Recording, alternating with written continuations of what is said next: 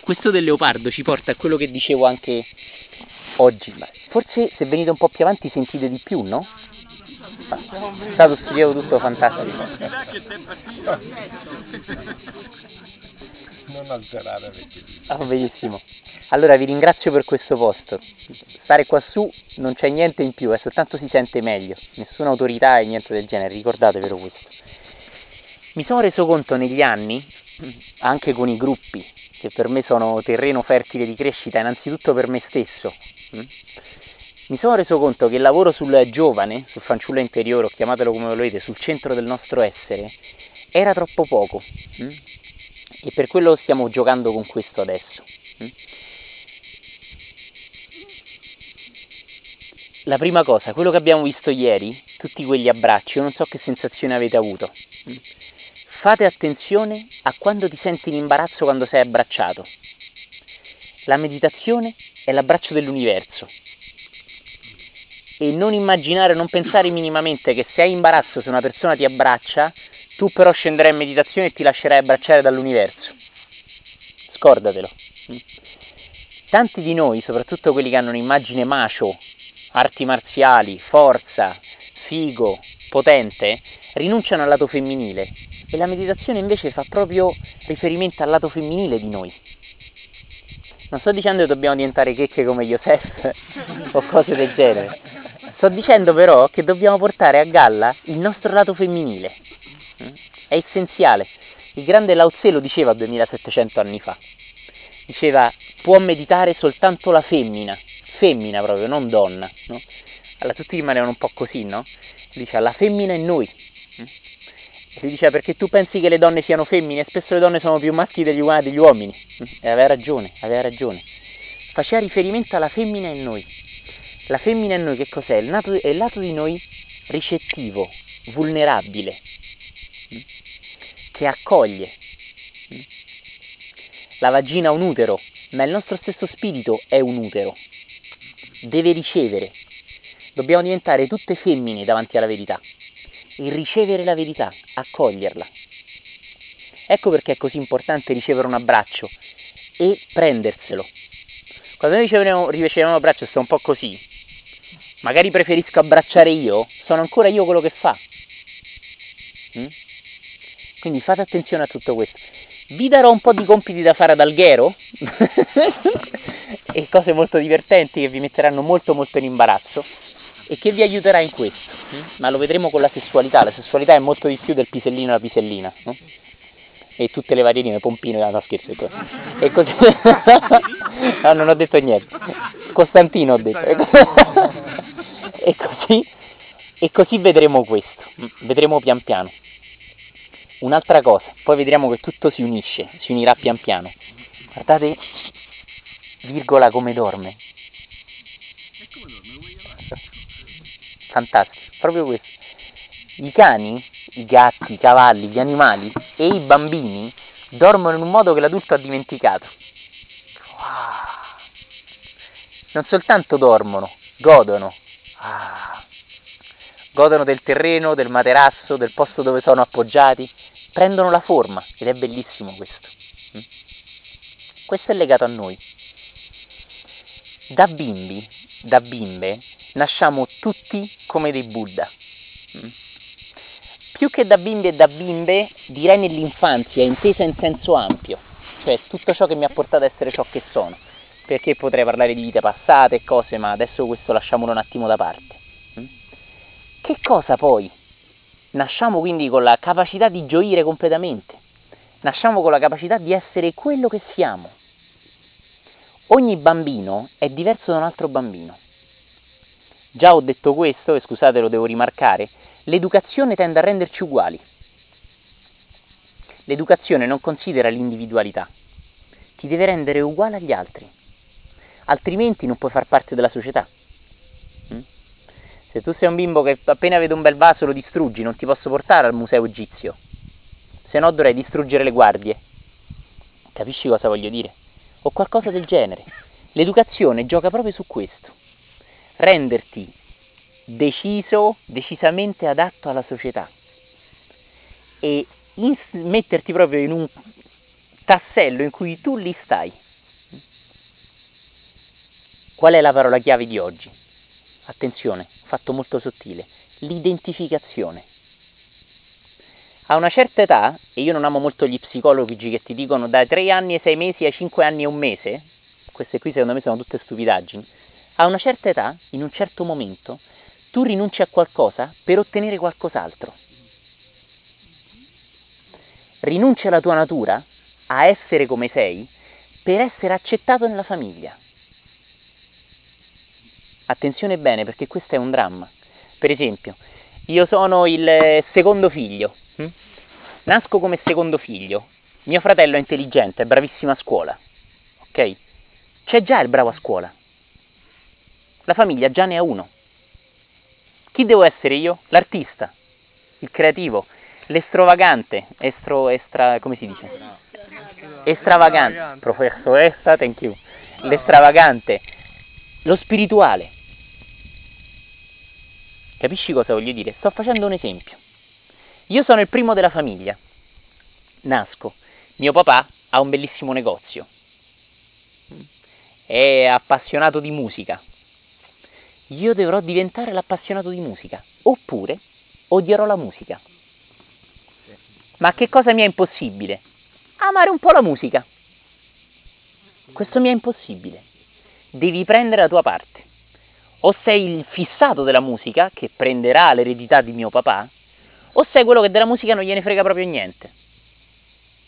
Allora tu cresci, arrivi a 50 anni e dici io sono un super esperto di musica. Oppure dici ma la musica sì, niente di che. E in entrambi i casi sei soltanto uno che non è se stesso.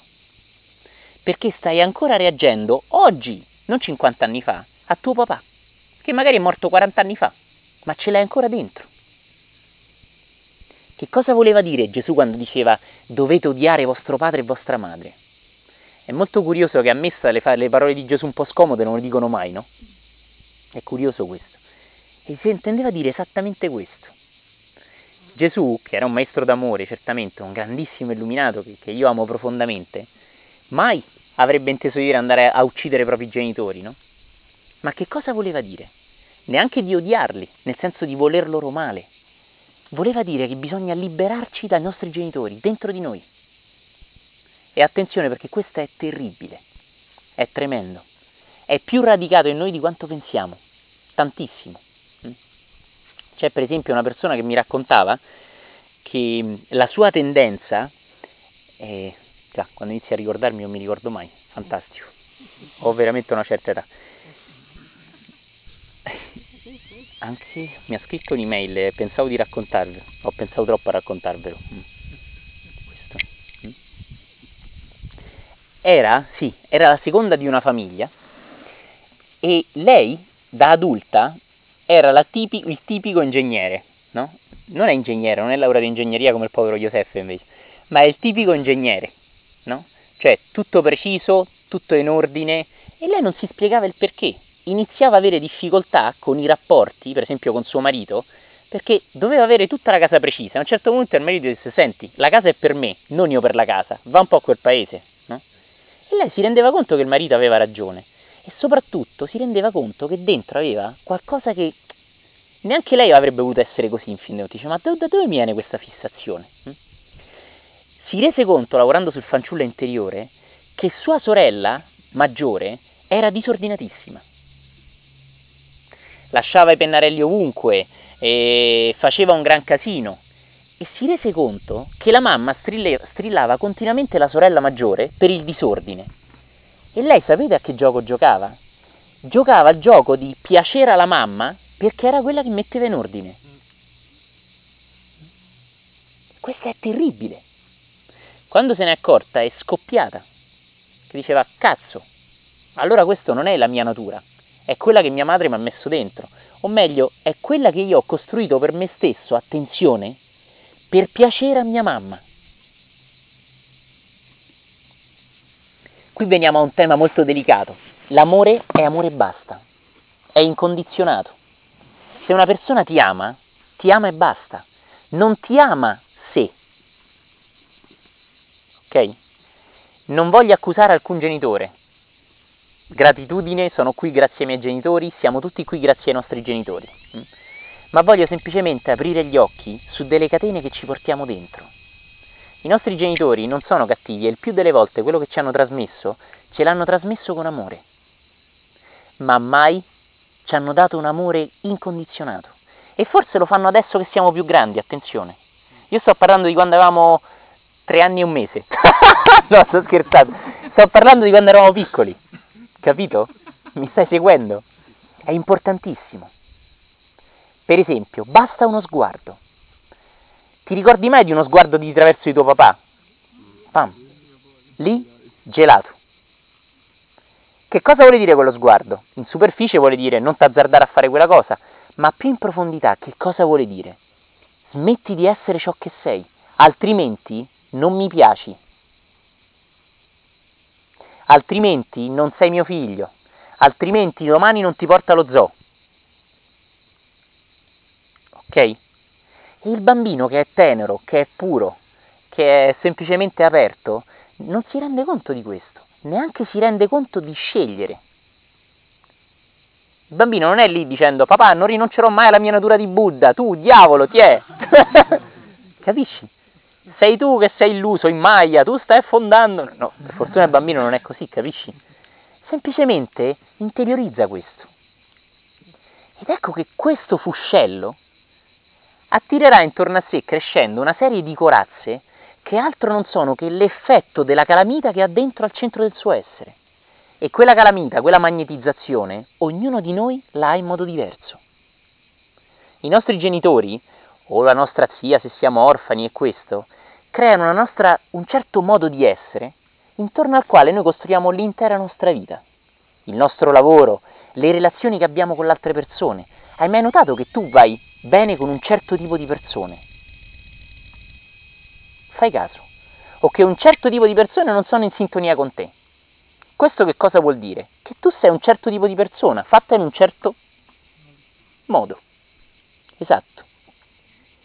Quando i condizionamenti cadono, tu stai bene comunque. Questo non vuol dire che io con, non posso preferire andare al cinema con lui anziché con lei. Con lei anziché con lui, scusate, mi suona meglio. Non, non voglio dire questo. Certamente, certamente. Ma voglio dire che non c'è più alcun disagio. I disagi di una persona che mi sta a fianco rimangono i suoi. Non è mai vero che una persona mi metta a disagio perché ha dei problemi. È sempre vero che una persona mi mette a disagio perché tocca i miei problemi. E allora ecco che se io inizio a toccare il midollo del mio essere, questo magneto al centro del mio essere, io tolgo e pulisco e ingigantisco tantissimo il mio modo di vivere. Come sarebbe diventato quel bambino se non fosse stato condizionato? Non sto dicendo di vedere, non spingere il vaso, non ti sporcare di marmellata. Sto dicendo di vedere che cos'è quel vaso, che cos'è quella marmellata ora, nella vita di oggi. E questo lavoro, carissimi amici, lo dico proprio tipo Papa o tipo Presidente Ciampi, questo lavoro, carissimi amici, è durissimo, perché richiede un gran coraggio. Se una persona si siede qua e ti dice adesso sentiremo il sesto chakra, va bene, è bellissimo, che figo. Adesso usciremo dal corpo, bello, vedi che figa meglio dell'aeroplano, vedi, yes, sì. Adesso impareremo a vedere cosa sta facendo mio cugino in Australia. Sì, sì, sì. Ora guarisci questa persona con energie guaritrici. Ammazza, ma so potente, ho due padri, yes, sì. Ora cacciamo tuo padre dentro di te. No? Mio padre, ma che? Quello è un coglione. Io mio padre. Ma che? Guarda qua. Io devo fare cose fighe, ganze. Mi devi dar potere. Mi devi rendere... Io so che ho i poteri dentro, me li devi svegliare. Questo non ci piace. Non ci piace questo. Ed è proprio perché non ci piace che è quello che veramente ci tocca. Qui non c'è qualcuno che sta dando un potere a qualcun altro, né qualcuno che sta insegnando qualcosa che qualcun altro non sa. Qui c'è semplicemente qualcuno che ti dà qualche punto non per imparare qualcosa, ma per disimparare, per togliere, non per aggiungere, per portare a galla la natura che già è te. E questa è vera meditazione. Sai che la parola personalità deriva dalla Grecia chi fa teatro, anche questo lo sanno, dalla parola maschera, vuol dire maschera. I greci erano molto profondi, le lingue antiche esprimono molto di più le nostre realtà interiori. La perso, come si chiamava? Perso, persona, perfetto. La persona era proprio la maschera che sapete che aveva l'espressione fissa, no? E si cambiavano le maschere a volte, no? Triste, seria, avete visto queste? Sono anche molto belle come maschere, no? La parola personalità, di fatto, non è noi, è proprio una maschera che abbiamo. La falsa spiritualità migliora la tua personalità. Sai, prima ero nervoso, ora sono andato a un corso di meditazione in sei facili lezioni e suono meno il clacson. Bravo. Buddha sarebbe felicissimo. Hai raccolto il suo messaggio e pensa che anche se il cane continua a abbaiare, mi nervosisco meno. Bene, vieni a fare meditazione con noi. Io sono contrario a queste cose. È così che mi accadono queste avventure. Capisci? La meditazione vera, la vera spiritualità, distrugge la personalità.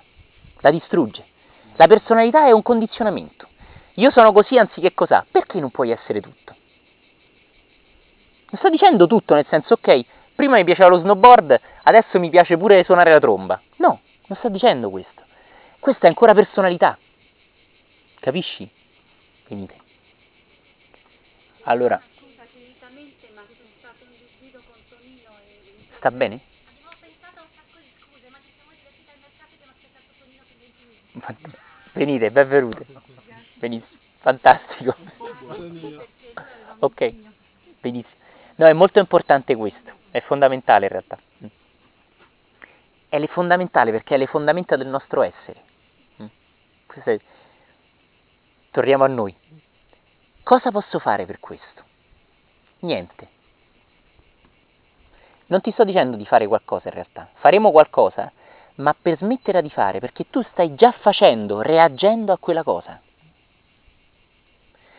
Le attitudini verso i nostri genitori o in generale verso chi soprattutto ci ha condizionato tantissimo, sono due, adeguarsi o ribellarsi. Entrambi sono reazioni. Non vanno bene. Mio padre è un essere profondamente spirituale. A me della spiritualità non me ne frega niente. Io sono essere terreno. Io mi mangio il gelato, quando muoio muoio, poi a me fanno discorsi incredibili. Ah, a me la spiritualità, guarda, io quando muoio muoio. Bene. Io invece no. Questo è bellissimo. I, I, discorsi più belli, infatti ho imparato a negare tutto, a diventare veramente mimetico, no? Un mimetico, questo è bellissimo. Ma poi vi parlerò in che senso, forse posso essere frainteso dicendo così. Oppure mio papà è profondamente spirituale ed ecco che io divento il guretto da scuola. A scuola c'è quello che scrive con i pennarelli sul muro, c'è quello che fa la pipì nel cestino, c'è quello che tira la cancellinata, c'è quello che mette la mano sul culo alle bambine e poi c'è quello che insegna che esiste la verità. Questo bambino uccidilo subito, ovviamente, perché il bambino è già nella verità. Nel momento in cui inizia a sapere sì, esiste la verità, non c'è più. Spaventoso questo. Io sono una persona profondamente spirituale, mio papà era estremamente materiale. Pensava solo a lavorare da mattina a sera. I miei genitori non avevano niente di spirituale. Bene, io divento profondamente spirituale. Lascio casa, mi ritiro in una grotta, cambio completamente vita. Sto ancora reagendo. Ed è spaventoso. Sapete qual è la cosa spaventosa? Che fin quando c'è reazione non c'è spiritualità. Ed ecco che se io divento guru perché mio padre era un ateo, io non ho toccato niente di spiritualità, perché non sono libero da reagire a qualcuno. Cioè, sono guru perché sono stato condizionato ad esserlo. Quindi che libertà è? Ricordate quello che diciamo l'altro giorno, se la meditazione condiziona, cazzo, non è meditazione. Mi segui? Come? Non la fare proprio, Esattamente. Ora ne stiamo par- piano piano, questo piano piano lo vediamo. Per esempio, un grandissimo modo è quello che già ho accennato, non è un caso che ve ne ho parlato, ed è la paura della, dell'intimità.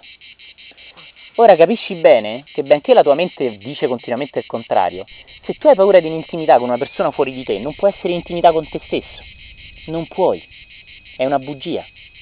Nel momento in cui non sei intimità con me stesso, chiudi gli occhi e pensa a ciò che vuoi, visualizza ciò che vuoi, senti quello che vuoi, ma non pensare di scendere nel silenzio. Non può accadere. Non può accadere. Capisci? Ed ecco perché lavorando sull'infanzia possiamo lavorare in modo più profondo del semplice incontro col bambino, che per me diventa solo un primo inizio di questo lavoro, su ciò che ci frena nella meditazione profonda. La capacità di gioire, la capacità di aprirci, la capacità di arrenderci, la capacità di dire sì a qualsiasi cosa. Queste qualità ti portano in meditazione e queste qualità ci sono state stroncate da bambini, non adesso. Ora chiedo scusa al nostro amico dall'Africa per la barzelletta che sto per raccontare. È molto offensiva, ma non ti dispiacere, a me fu raccontata. Io me l'ha raccontata padre Mariano, sono giustificato. Verissimo. Siamo in Sudafrica e sapete che c'è tutti i problemi che questa bellissima terra ha a causa dell'apartheid, no? quindi la lotta dei bianchi, dei neri, no? E ci sono due neri che passano davanti a una macchinetta che il giorno prima non c'era. E vedono questa macchinetta, c'è scritto, inserisci 10 euro per diventare bianco. Porca miseria. Allora l'uno fa all'altro, cazzo, qua risolviamo tutti i problemi. Sono stato ieri notte a fare cazzotti con bianco, la polizia mi ha preso, mi ha sbattuto dentro. Pessime situazioni. Mi ha sbattuto in prigione, hanno trovato tutte le scuse ogni volta per rompermi le scatole. Non posso andare in giro con la mia fidanzata perché siamo due neri. Senti, 10 euro io, 10 euro te, 10 euro la mia ragazza. Arrivederci. Allora, il tizio tira fuori il portafogli e ha 20 euro e dice, vabbè, la macchina del resto. Entro io intanto, l'altro rimane fuori. Ma te la senti di andare per primo? Vado io, vado io. Questa sarà la rivoluzione, la reazione. Sarà la rivoluzione, cambieremo tutto in questo modo. Entra, tira la tendina, sapete come le, le foto in formato testo? Tira la tendina e l'altro sta fuori, no? Infila, sente la macchinetta che prende soldi, no? Pam! Un flash. L'altro sta fuori. La macchina... Inizia un po' a preoccuparsi. La macchina... Fum, fum, fum, fum, fum, fum, fum. E se... poi silenzio. Sta per tirare la tendina all'amico quando... Un altro flash. Porca miseria, che succede? Fum, fum, fum, Wow, wow, wow, wow, wow. A un certo punto la macchina inizia pure a fare oh. L'amico fuori gagliardo. Madonna, questo sì, altro che le stronzate dice Pier Giorgio. Sta, sta là fuori. Fon, fon, fon, luci. Pas, guarda l'orologio, passa mezz'ora. Cioè, fon, fon, fon, fa, pa. Quiete. Che cerca di sbirciare, no, dalla tendina.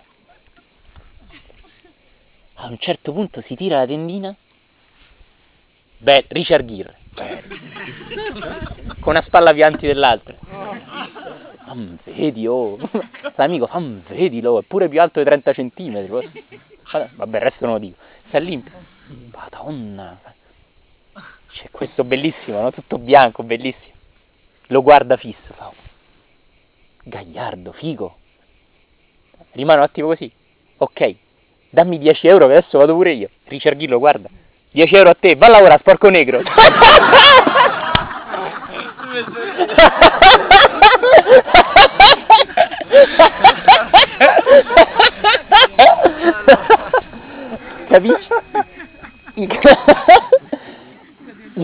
condizionamento, perdonami tantissimo, perdonami, il condizionamento è esattamente questo, esattamente questo. Noi siamo convinti di uscire dal condizionamento e l'uscire dal condizionamento ci porta ancora più nel condizionamento. Questo nero, diventando bianco, era profondamente convinto di risolvere problemi. Ed ecco che è diventato lui uno di quelli che causa i problemi. È mistica questa storiella ed è fantastica.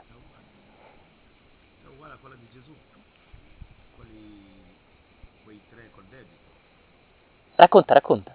No, quella di Gesù dove perdona questo operaio presbitico, viene perdonato perché piange la famiglia, appena esce fuori trova un altro che gli deve dei soldi, lui è peggio del padrone.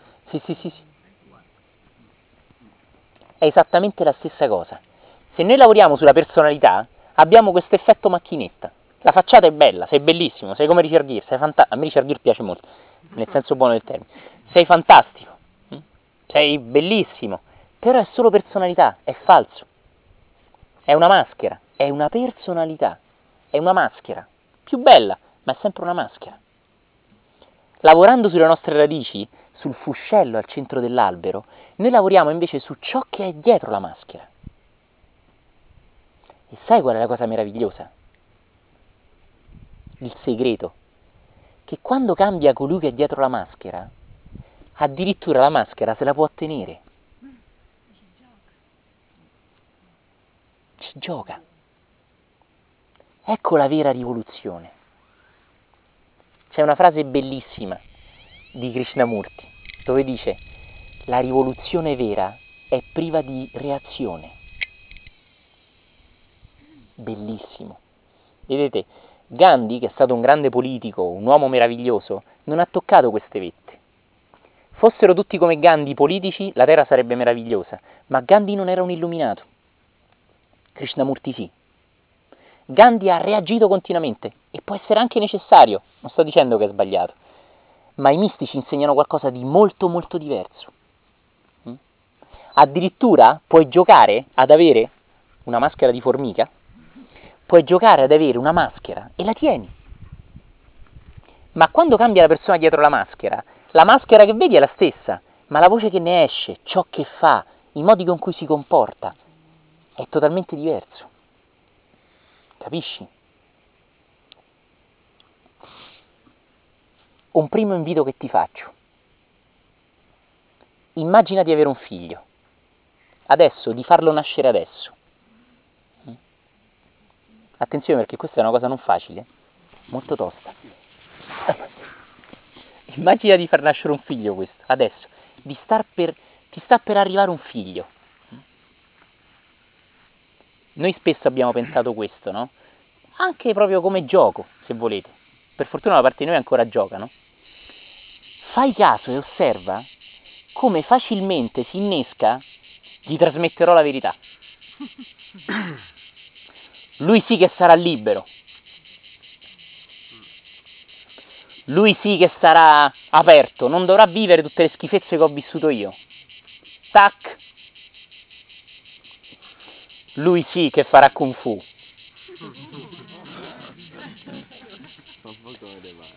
Quando nascerà mio figlio nascerà su un cuscino di meditazione. Non nascerà in una culla, nascerà nel loto. Poi quello nasce, papà voglio far benzinaio! Ed è fantastico, hai mai visto che i bambini non hanno cose importanti, c'è il bambino che vuole fare il camionista c'è il bambino che vuole fare l'astronauta. È uguale. Per noi è camionista, no? È, beh, l'astronauta. Eh? Capisci? È uguale per i bambini. Quello che vuole fare il benzinaio e quello che vuole fare l'artista è uguale. Invece i genitori, beh, benzinaio no, eh? Benzinaio no. Capisci? Che cosa voglio dire? Adesso ti invito a fare questo ascolta bene, fatti un giro, vai in piscina, se vuoi chiacchiera anche con un amico, però chiacchiera, smuovila questa cosa e cerca di sentire, di percepire com'era tua mamma mentre stavi nascendo. Tu dirai come faccio a sapere se è mentale? Fa una cosa mentale, ok? Fa una cosa mentale. Cerca di sentire, anche attraverso i ricordi, le foto, quello che hai saputo, di come viveva lei, quello che ti ha raccontato anche tuo papà cerca di immaginare proprio come semplice gioco mentale adesso quali potevano essere i suoi desideri su di te. Mi ricordo di questa persona che nacque da una famiglia contadina. Ovviamente fu torturato affinché diventasse avvocato. No? I genitori, persone semplici, umili, il papà con le mani sporche di terra, alle 4 del mattino andare a mungere le mucche e tutto questo, te devi fare l'avvocato. E questa persona è diventata un avvocato. La cosa bella è che adesso sa che non voleva mai fare l'avvocato. Questa è una cosa fantastica, no? Ma la cosa che mi raccontava, spaventosa, e che riguarda tutti noi, è che la mamma, in cuor suo, si ribellava continuamente alla rudezza del papà. La mamma, per esempio, comprava sempre enciclopedie stratosferiche, libri, cultura, insisteva affinché lui o lei leggesse tanto, no? E la mamma, inconsciamente, ha proiettato nel figlio il suo piccolo principe, il suo piccolo fidanzato vero, fidanzato nel senso buono del termine, nel senso l'uomo, il futuro maschi- maschietto, il futuro uomo di cui essere innamorato. Il papà è rude, è sporco, si sporca con gli animali, puzza di mucca. Mm? Tu no, tu dovrai diventare il mio principe, il mio segreto amante, capisci? E lui o lei, non mi ricordo, ha reagito a questo. Ha reagito a questo. Ed è terribile. Questo è un esempio, ma dobbiamo trovare le nostre cose. E ricorda bene, occorre coraggio. Se noi, se io, che lavoro su me stesso da anni e gioco con questo da ancora più vite, quando vedo un figlio tendo facilmente a dire Madonna sarà un Buddha, cazzo, hm? ma quello sarà un benzinaio. Ma figuriamoci una persona che non lavora su se stessa e che magari poveraccia è stata schiacciata da anni di, di società, eh, di schifezza al lavoro. Non so, per esempio il padre che doveva mandare giù rospo ogni giorno al lavoro per non perdere il posto di lavoro. Magari doveva accettare schifezze dove eh, mio papà per esempio ha lavorato all'Enea tanti anni ed è adesso un felice pensionato, felice grazie a Dio e spero che lo sia sempre di più. E mi ha raccontato di quando io ho parlato con lui, perché ho, ho avuto questa fortuna di poter avere diciamo, materiale su cui lavorare anche vivo ancora, e ho parlato con lui, lui mi raccontava che l'Enea, dove, racco- dove lavorava lui, vedeva continuamente gente andare avanti perché faceva parte di un partito politico, no? E mio papà, che è sempre stato, diciamo così, un cavaliere giusto, e che ha trasmesso anche a me questo, eh, io me ne sono accorto di questo. Lui è sempre stato giusto, onesto, a me se gli altri fanno delle schifezze non me ne frega niente, e per me è una cosa bellissima. Questa è una cosa bellissima. Però mio papà tornava a casa con l'amaro in bocca dal lavoro. Lavorava, amava il suo lavoro, era creativo, lui si occupava di robotica, era creativo, aveva idee innovative per i robot, per i meccanismi, per... ed ecco che arriva il tizio raccomandato da quel tal politico che non capisce un cavolo e va avanti. È una cosa semplice, ma quando mio papà arrivava a casa, questa amarezza ce l'aveva intorno a lui. Capisci cosa voglio dire? E questo è un mio esempio. Tu puoi trovare il tuo, devi trovare il tuo, devi trovare i tuoi. Ricordati che stanno qui, stanno qui adesso. Oppure tuo papà poteva essere faceva un lavoro molto duro e per te ha voluto e ha sempre sognato un lavoro invece d'ufficio. Questo anche è tipico. Un lavoro in cui non aveva orario, doveva faticare moltissimo. Ed ecco che ti ha invitato e tu non te ne sei neanche accorto che ti ci ha invitato, l'hai cercato tu, pensando di essere libero nel cercarlo, trovando un lavoro comodo, intellettuale, cosiddetto, o comunque in cui non ti ammazzavi, non ti rompevi la schiena. Cerca di capire cosa voglio dire. Non ti posso dire la tua cosa, la devi trovare tu. Come abbiamo reagito ai nostri genitori? È la domanda che ti faccio. Non voglio risposta del tipo io non ho reagito, perché è già una reazione.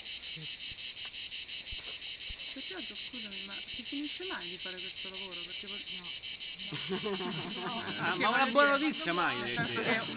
Uno può averlo cominciato. Sì, sì, sì, sì, sì, certo. La cosa bellissima è che facendo questo lavoro non finisce il lavoro, finisci tu. Cioè arriva un momento, mi piace tantissimo dire questo, no? La filosofia dà continue risposte. Il mistico lascia sparire la domanda. Di... Avete notato che la filosofia esiste dai tempi della Grecia, no? Anzi, ancora prima. I filosofi stanno ancora lì a fare risposte. Ma le risposte che hanno dato 2000 anni fa? No, le dobbiamo fare nuove. Ma le domande che si sono... No, passate. Vabbè, ma il filosofo di dieci anni fa ha dato delle risposte. No, ma io ho le mie. E poi più trovo risposte, più sono acuto in filosofia. Capisci? Questi giochi ti portano a un punto in cui tu finisci. Ed è bellissimo. Finisci. Il decondizionamento porta alla fine della personalità il vero decondizionamento. Il falso decondizionamento porta a un abbellimento della personalità, è un condizionamento. Io litigo con tutti, non devo litigare con tutti. Chi te l'ha detto? Chi ti ha detto che non devi litigare con tutti? Papà, ah! no, non me l'ha detto papà, dai, me l'ha detto il capo ufficio. Ah! No, ok, non me l'ha detto né il capo ufficio né il papà, l'ho deciso io. Mm. E in base a cosa l'hai deciso? Beh, l'uomo che si arrabbia non mi piace. Ah! Ciò che ci piace è condizionamento. Chi ti dice che io non sono nato aquila e tu invece sei un leone? Tu devi ruggire, io no. La vita ha bisogno di questo. La vita ha bisogno di individui diversi. E chi ti dice che la tua rabbia non sia invece un'energia la, di cui la vita ha bisogno? Il mistico accetta anche la rabbia. Gesù frustava la gente nel tempio e non era lì. Scusate, poi Dio vi ama, Dio vi ama, era urlando. Questo è un uomo vero. La rabbia serve. Chi ti dice che è sbagliata? Chi ti ha detto che qualsiasi cosa dentro di te è sbagliata? Capisci? Mi mandano continuamente email del tipo ho imparato questo, questo e questo. Terribili, la lista della spesa. Devo imparare questo, questo, questo e questo. Chi ti ha detto che lo devi imparare? Devo essere un essere completo. Chi te l'ha detto? Lo diceva Buddha. Tu sei già completo. Questo diceva Buddha. Scemo. Stupido, svegliati. Buddha non stava dicendo che devi diventare completo, imparare cose che non sai fare, questo lo dicono gli psicologi. Lascia che Buddha sia Buddha e lo psicologo sia, sia il suo psicologo. Buddha sta dicendo che tu sei già un essere completo. I cristiani dell'origine stanno già dicendo che tu sei già spirito, la tricotomia. Sei spirito, hai un corpo, hai delle emozioni, hai una mente, ma sei già spirito. Il falso cristianesimo ha insistito così tanto sul senso del peccato. Il vero cristianesimo, se leggevate i maestri padri del deserto, hanno sempre detto che tu sei già libero, sei già amato da Dio, sei già, tra virgolette, perdonato. Non devi fare niente per farti amare da Dio, già sei amato. Questo è il vero misticismo. Un attimo, alziamoci. Tre cose. La prima me la sono dimenticata, la seconda. la... Ah, ecco la prima, fantastico. Sono un mistico. La, prima... la prima, mi ricordavo la seconda, la prima no, un guaio. La prima, il modo, il momento in cui iniziamo a condizionarci, a entrare nel condizionamento, sai qual è? È il momento in cui chiediamo i perché. Butta via le stupidaggini a 4 anni e 3 mesi, idiozie. È il momento in cui chiedi tutti i perché del mondo. L'hai passata questa fase? No. Non l'hai passata, ci sei ancora dentro, è vero. È una fase che attraversiamo, capisci? La cosa della quale spesso i genitori, poverini, senza accorgersene, non si rendono conto, è che la cosa più importante del perché del bambino è la domanda stessa. Non è la risposta. C'è il papà ingegnere, ingegneri, a me non piace, i fisici sono la vera luce, no ingegneri. ma che sono scienziati, ma che c'è? Fanno solo un po' di tecnologia, ma meccanica quantistica zero. Bah. Ingegneri, il papà ingegnere, il papà ingegnere dà la risposta da ingegnere al bambino. Risponde perfettamente. E quasi si offende quando il bambino gli chiede un'altra cosa, anche perché pensa, ma se avesse capito esattamente la mia risposta non dovrebbe chiedere questo, perché A include B. Cercate di capire, sto giocando ma sto parlando di cose che abbiamo qua nella panza. Mm? Perché? Perché? Perché? Il bambino chiede perché? Perché inizia a curiosare sulla vita e perché impara l'importanza di domandare, di domandare.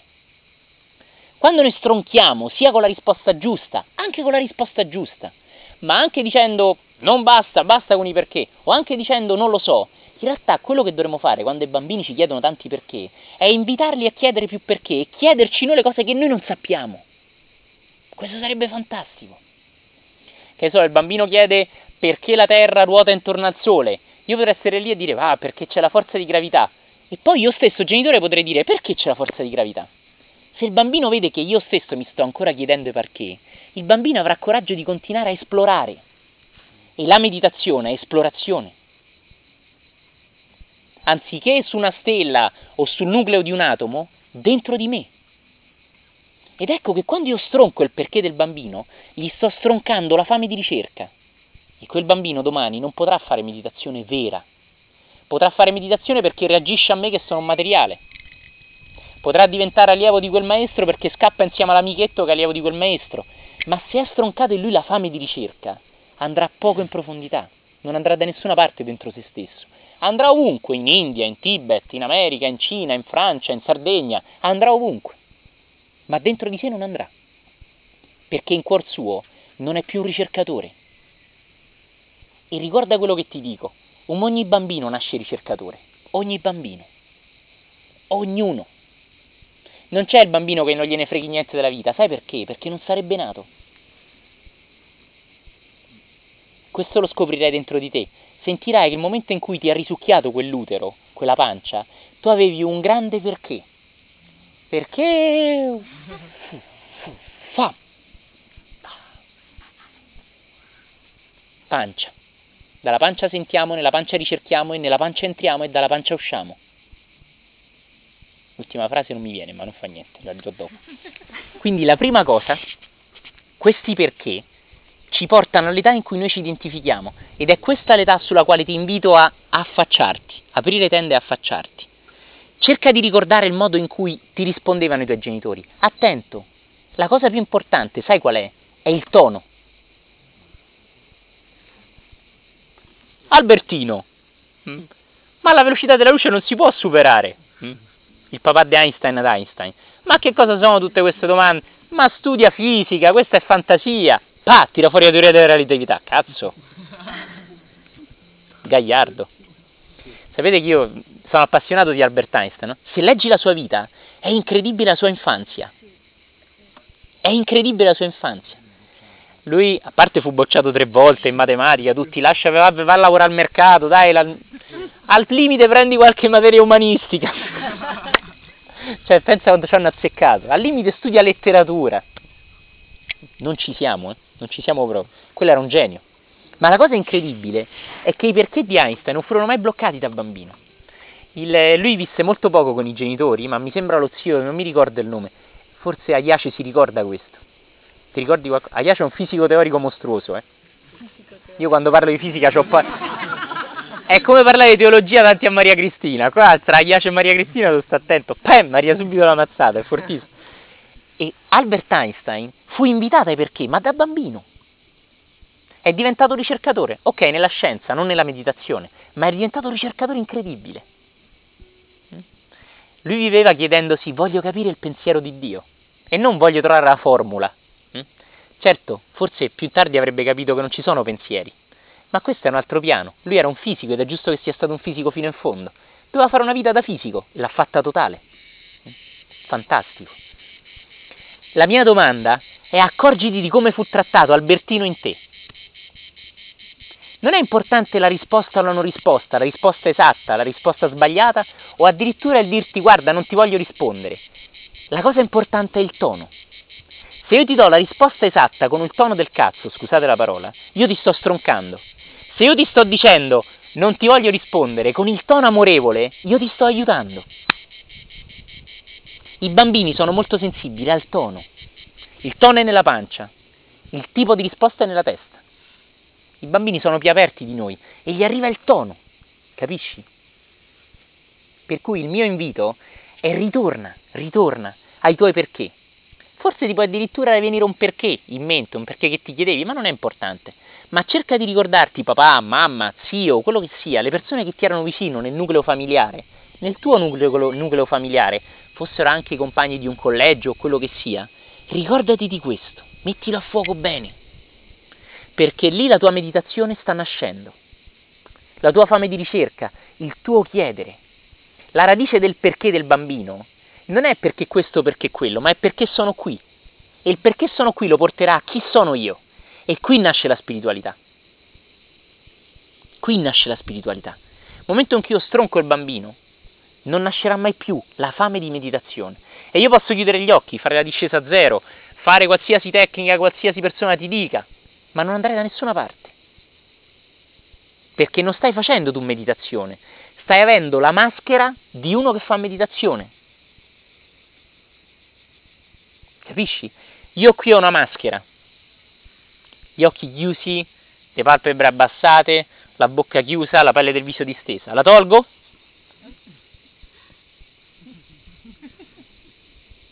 È quello che diceva lui di ieri, bellissimo della mamma, no? Che il licantropo, vi ricordate, l'ha raccontato ieri sera, è stata una cosa bellissima. E così, io ho la faccia di meditazione e dentro, cazzo, li mortacci, mi devo scopare quella. Medito. E il maestro, medita e capirai. Sì.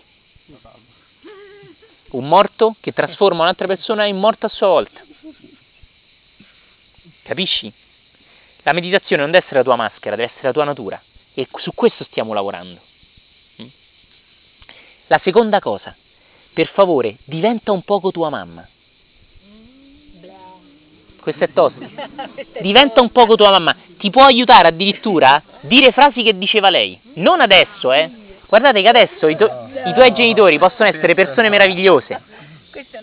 Ma sto dicendo, quando eri bambino, a quale età? Non lo so, viene da sé. L'età non è importante, è sul calendario. Il bambino non ha età. Ok? Diventa tua mamma. Se ti ricordi, scrivi una sua frase tipica. O di una, addirittura se ti viene, attenzione perché è tosto, eh? Se ti viene, usa l'inclinazione della sua voce. In questo, vedete, non ti sto dicendo che tua mamma, tua mamma è meravigliosa, grazie a lei sei nata, sei nato, o quello che sia. Ma ti sto dicendo, entrando in lei, essendo lei per un attimo, per favore, cerca di vedere qual era il suo principe o la sua principessa. Che cosa mio figlio deve diventare? Da che cosa tua mamma sta scappando? Qual è la sua leggenda personale, come direbbe Coelho? Litigava col marito, amava tantissimo il marito, è scappata in tempo di guerra dal papà. Tutto questo l'ha proiettato su di te. Lo ha fatto senza volerlo, lo ha fatto amandoti, va bene. Usando quello che potrebbe chiamare amore. Era amore grezzo, carbone. Noi dobbiamo andare al carbone che diventa diamante. Non è non amore, non sto dicendo questo. Tua mamma ti ha amato tantissimo, ma di un amore ancora grezzo, che ha bisogno di essere più raffinato. E sai che cosa c'è? Che se lei vedesse veramente lavorare a te su questo amore, e se anche questo costasse distruggere la sua immagine, lei sarebbe felice. Veramente. Una parte di lei, vedere che tu fai, tocchi quello che lei non ha toccato, pur se non rendendosene conto, sarebbe solo felice. La terza cosa, diventa tuo papà.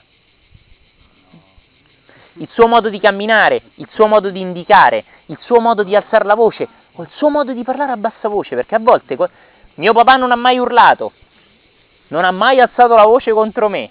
Probabilmente in testa aveva solo l'immagine del papà che non alza la voce e con un ghigno era più violento di uno che urla, eh. o con uno sguardo, o con un dito. Basta un dito. Papà alzate il dito, se proseguo mi massacra. Punto. Papà alzato il dito, non mi ha mai menato, se proseguo per due settimane non esco di casa, sto solo chiuso nel bagno. Non mi ha mai menato. Non è mai stato violento, eh? No. Perché? Ok?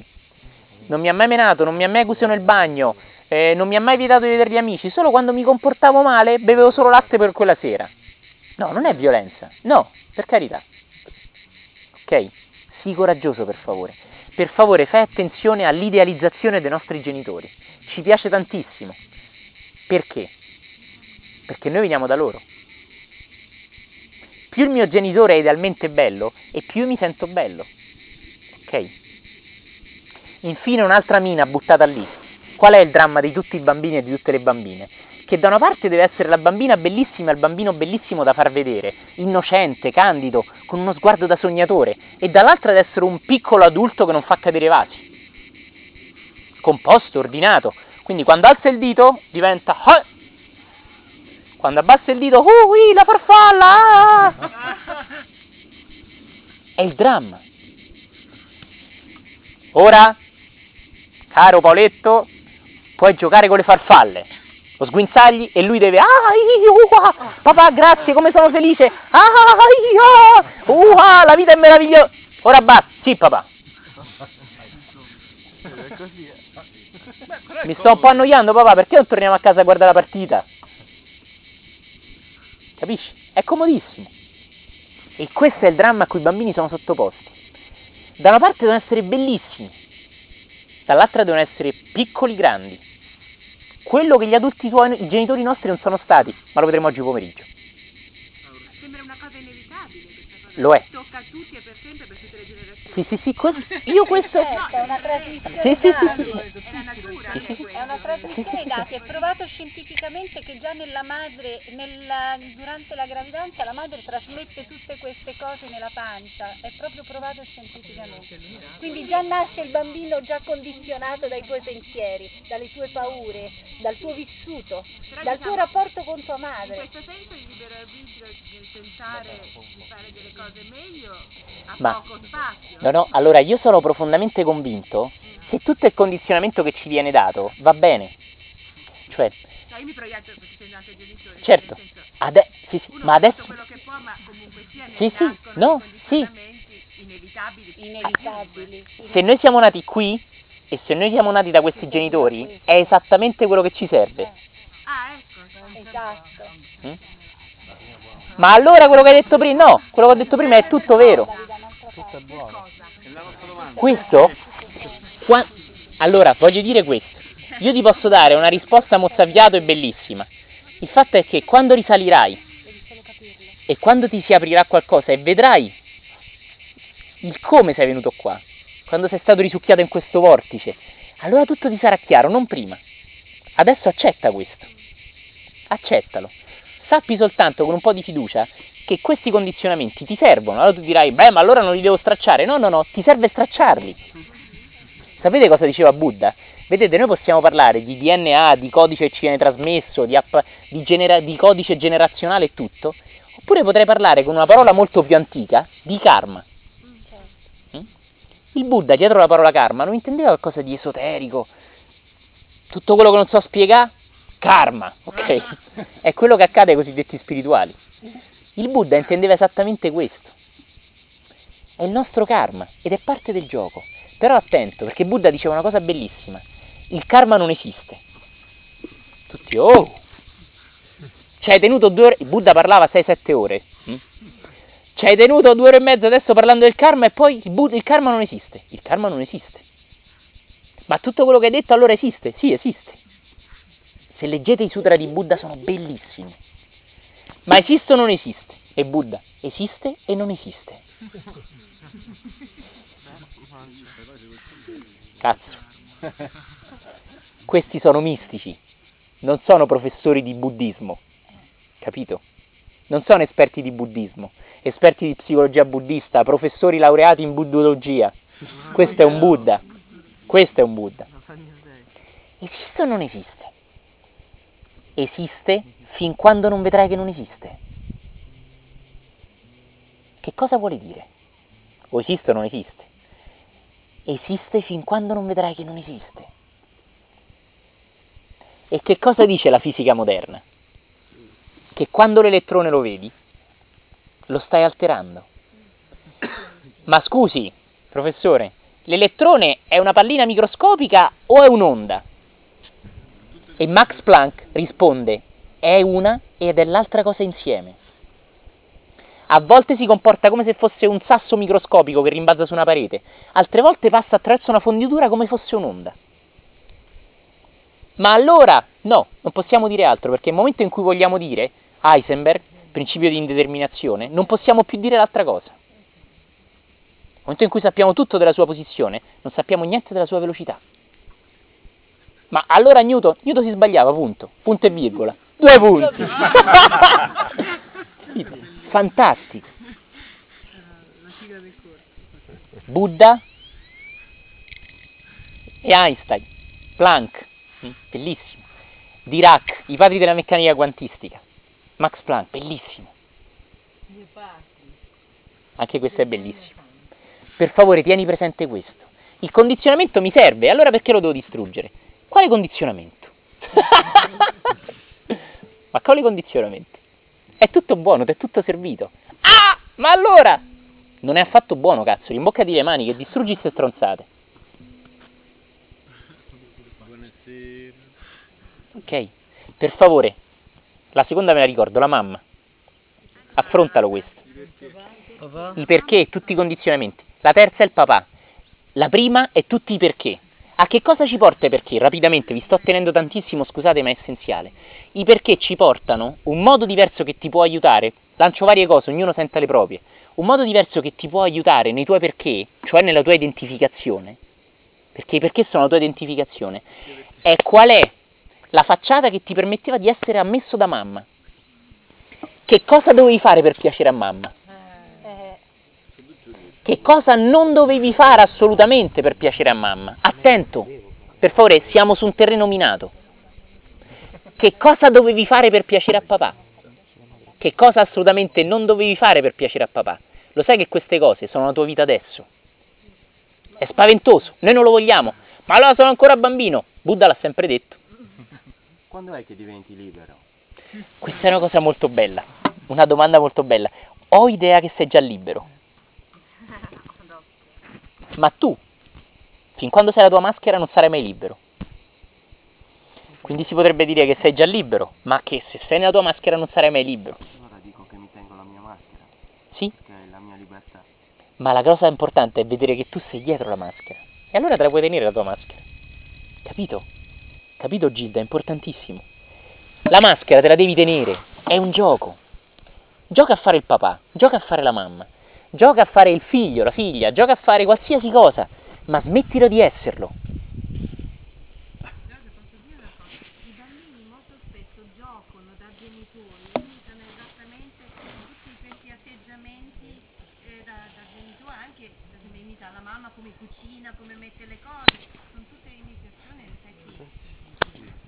Fantastico. Non so anche quello che dice Acazio è bellissimo, non so, vi sarà capitato sicuramente di rispondere, di, che so, tuo papà ti dice smettila e tu da bambino smettila. No, vi sarà capitato tantissimo. Sarà- e papà veniva là, boh, mazzate, no? Sarà- Non lo devi più fare, il bambino, non lo devi più fare. Il papà si sentiva, oh, la mamma nel suo ego, no? Sono cose drammatiche, ma sono cose bellissime. Può aiutare tantissimo questo, ricordarvelo anche questo. Se ti viene, butta giù due righe. Se ti viene, urla. Ma non nascondere qualsiasi cosa venga a galla, qualsiasi. Qualsiasi, devi avere il coraggio di far questo. Sei anche steso al sole, ma rimani aperto. Perché tutti voi ormai penso che vi siete accorti come queste cose lavorano dentro, continuano a lavorare dentro. Mm? Quasi un po' indipendentemente dalla testa. Una piccola storiella divertente che riguarda me, eh, quello che diceva Cascia praticamente. Che ero bambino, mia, mia mamma me l'ero fatta addosso, insomma. Stavo al mare e mia mamma mi stava pulendo il cudetto. C'era un altro bambino che si era fatto addosso anche lui. E io a lui. Ah, ma siete dei cagoni. E ho detto, te la sei fatta addosso, zosso io, io a lui, capito? Mia madre stava pulendo il sedere. Bellissimo. Questo è fantastico. Questo è veramente, questi esempi sono incredibili, meravigliosi. del resto se ci pensi bene un bambino non ha scampo. Sì, sì, ma è buono. Vi prego, non vi fermate a filosofeggiare. Lavorate su di voi. Mm? Veramente, lavorate su di voi. Adesso non, ma però eh, lasciate perdere la mente dice, ma allora è, veramente datemi retta, altrimenti vi bloccate. Beccatevi questa ondata d'energia che c'è qua e lasciatela agire dentro di voi, proprio smuovere. In modo disordinato. Quel modo, che cosa non dovevi fare per piacere a tuo papà, o che cosa dovevi assolutamente fare, che cosa devi fare per piacere a mamma, o che cosa non dovevi fare per piacere a mamma, il modo, sai che cosa ti porta? Alla tua identificazione, a quello che fai oggi per piacere agli altri. Quando sei libero, sei come sei, chi se ne frega. Sì, io sono così. Sta attento, guarda attentamente. Oppure anche per piacere agli altri a volte vogliamo offenderli. Affinché noi siamo quelli che punzecchiano, quelli che sono più acuti, gli altri sono tutti stupidi che cercano di piacere. Io voglio non piacere, è ancora un modo di piacere. È ancora una reazione. Capisci? Sono infiniti i modi e potremmo parlare per ore e ore, ma penso che il messaggio sia arrivato. Cerca di accorgerti da grande che cosa, qual è la cosa che più ti fa piacere agli altri. Per favore, sii limpido. Sapete il mio dramma qual è? La cosa che mi ha assolutamente spaventato tantissimo è che era la spiritualità. Il meditante, quello che provava esperienze mistiche, quello che faceva viaggi astrali e raccontava. Allora io stavo in mezzo agli amici, no? Quello raccontava, oh, sono stato in settimana bianca, fuori pista, gagliardo, io aspetta, mo tocca a me.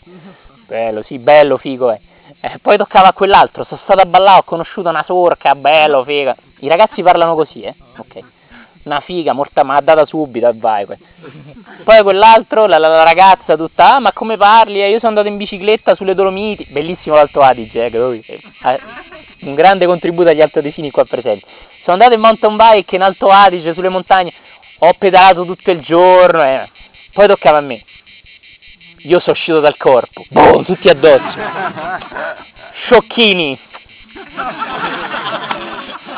Voi non siete ancora pronti. So tutti buoni a pedalare. Vado in settimana bianca, ci vado anch'io, basta che pago. Te che fai per uscire dal corpo? Io non ho mai fumato, però. Sciocco. L'attenzione della serata era tutta rivolta a me. Tutta. Ma allora posso uscire anch'io? Sì, potresti anche tu. Come si fa? Ti prego! E tutti intorno a me. Ti insegnerò la tecnica numero 8. Veramente. Questo è il dramma peggiore. E io a un certo punto mi stavo resendo conto, oh, ma che cazzo sto a fare? Questa non è spiritualità, questa è cazzaggine. Sto usando... E se io non avessi queste esperienze, chi sarei?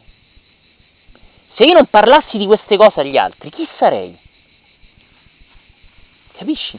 Se io non stupissi gli altri grazie agli effetti fantascientifici, fantascientifici o cose del genere, alle esperienze di vedere le aure, ricordare le vite passate, chi cazzo sarei io? Quella bonazza, come la rimorchio se non gli dico che mi ricordo le vite passate io? Aspito, sto nei guai, capisci? Allora ci giochi con questo, ma lo inizi a vedere. Quella è la tua identificazione. E ovviamente tutto è fuorché spiritualità. Perché ti schiavizza anziché liberarti. Ed è quello che dicevo del falso maestro, ti rende suo schiavo, dipendi da lui, anziché liberarti. Capisci?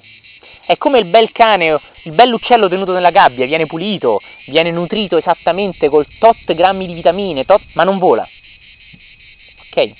Probabilmente se prendi un'aquila che vola e gli fai l'analisi del sangue, magari è denutrita, magari gli mancano delle sostanze, quella poveraccia ha mangiato un coniglio tutto l'inverno, però ha il vento nelle ali, ha il vento nelle piume e sai che c'è? È nato per questo.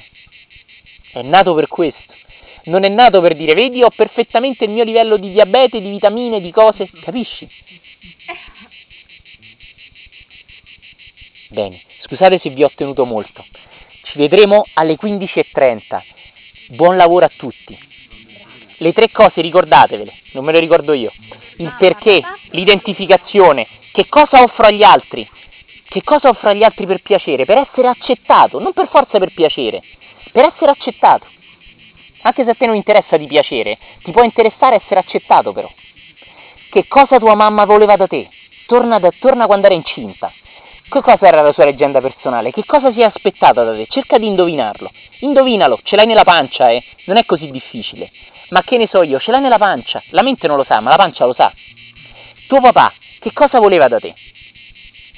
Se ti è possibile e ti accade, vedi srotolare la tua reazione e come hai reagito a tutto questo.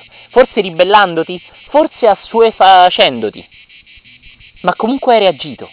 E non devi cambiare niente. La maschera che c'è va benissimo, ma devi osservarlo e osservarlo e osservarlo. E ancora osservarlo. Buon gioco a tutti. Ci vedremo qui alle 15.30. Abbiate modo di stendervi quando veniamo qua perché avremo una meditazione un po' tosterella. Strano, eh?